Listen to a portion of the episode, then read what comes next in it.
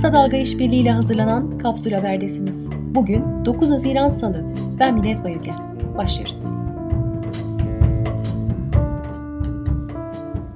Ayasofya'nın ibadete açılması tartışması devam ediyor. Son olarak MHP lideri Devlet Bahçeli, Ayasofya'nın cami olmasıyla ilgili yapılacak çalışmalara destek vereceğini açıkladı. Bahçeli, Ayasofya'dan çan sesi değil, Allah'ın izniyle ezan sesi yükselecektir dedi. Tarihçi Profesör İlber Ortaylı ise Ayasofya'nın çocuk oyuncağı olmadığını ve politika aracı yapılmaması gerektiğini, bunun tehlikeli olduğunu söyledi. Ortaylı, 1934'teki karara itaat edilmesi gerekir dedi.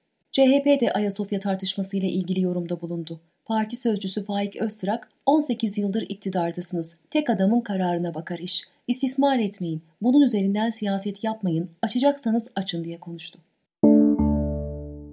AKP ve MHP'nin siyasi partiler ve seçim yasası değişikliği için düğmeye bastığı konuşuluyor. Hürriyet'in kulis haberine göre ittifak yapan partiler en az %5 oy almak zorunda kalacak. Bu durumda da küçük partiler ittifak aracılığıyla meclise giremeyecek. Oda TV Ankara Haber Müdürü Müyesser Yıldız ile Tele1 Ankara temsilcisi İsmail Dükel evlerine yapılan polis baskınıyla gözaltına alındı. Sabah gazetesi Yıldız, Dükel ve bir subayın yürütülen askeri casusluk soruşturması nedeniyle gözaltına alındıklarını duyurdu. Gazete ayrıca Yıldız'ın Türk Silahlı Kuvvetleri'nin Libya ve Suriye'deki savaş planlarını sızdırdığını da iddia etti.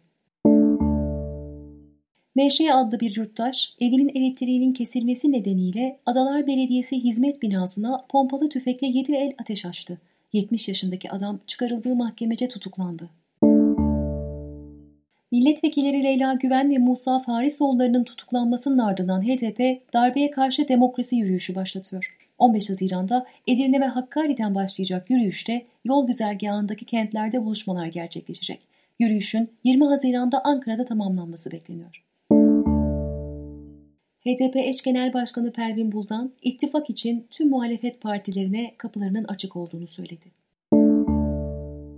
Sivas'ta vücuduna yapışan keneyi kendisi çıkaran iki çocuk babası Bilal Selvi, Kırım Kongo kanamalı ateşi tedavisi gördüğü hastanede hayatını kaybetti.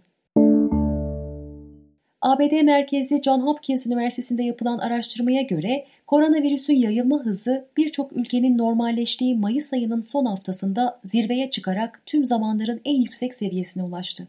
3 Haziran günü 130 bini aşkın kişi enfekte olarak salgın tarihinin bu alandaki en yüksek rakamlarına ulaşıldı. 8 hafta sonra ilk kez sokağa toplu halde çıkılması tepki çeken görüntülere sebep oldu. Park, bahçe ve sahillerde görülen kalabalıkla ilgili konuşan bilim kurulu üyesi Serap Şimşek uyardı. İnsanlarda karantina sürecinden gelen bir sosyal yorgunluk var. Ancak dikkat edilmezse tekrar karantina sürecine dönebiliriz.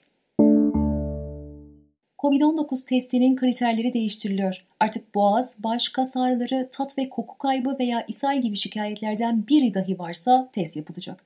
Profesör Doktor Mehmet Ceyhan'a göre İstanbul'da her 100 kişiden birinin virüs taşıdığı tahmin ediliyor.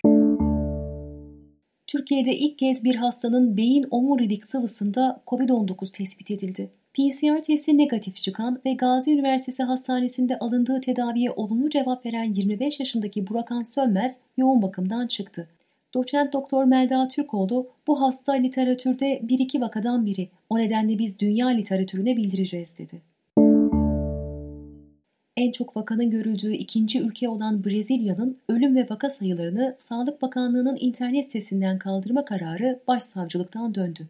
Verileri erişimden kaldıran Brezilya Sağlık Bakanlığı toplam vaka ve ölü sayısını açıklamaya başladı. 37.312 kişinin hayatını kaybettiği ülkede vaka sayısı 694.116. 15 gündür vaka görülmeyen Yeni Zelanda'nın Başbakanı Jacinda Ardern ülkedeki tüm yasakların kalkacağını duyurdu ve ülkede koronavirüs vakası kalmadığının haberini aldığında biraz dans ettiğini söyledi.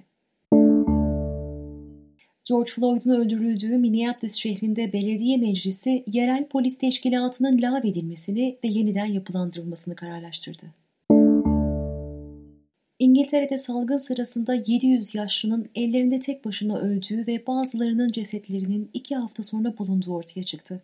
Dr. Mike Osborne, çürüyen cesetlerde ölüm nedenini belirlemenin güç olduğunu ancak yine de bu kişilerin COVID-19'dan öldüklerini tespit edebildiklerini söyledi.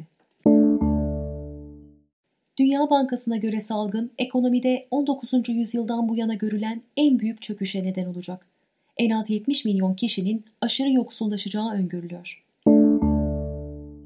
Hazine ve Maliye Bakanı Berat Albayrak, ihracatı artıracak yatırımları desteklemeye devam ettiklerini belirterek, yatırım taahhüt ve avans kredisiyle firmalarımıza 10 yıl vadeli 400 milyon liraya kadar yatırım desteği sağlanacak dedi.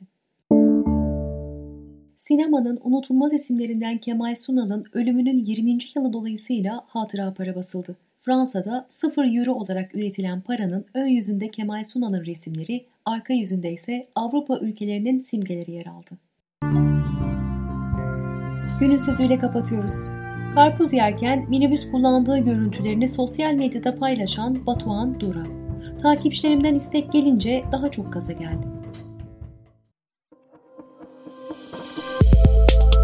Bizi Kısa Dalga ve podcast platformlarından dinleyebilirsiniz.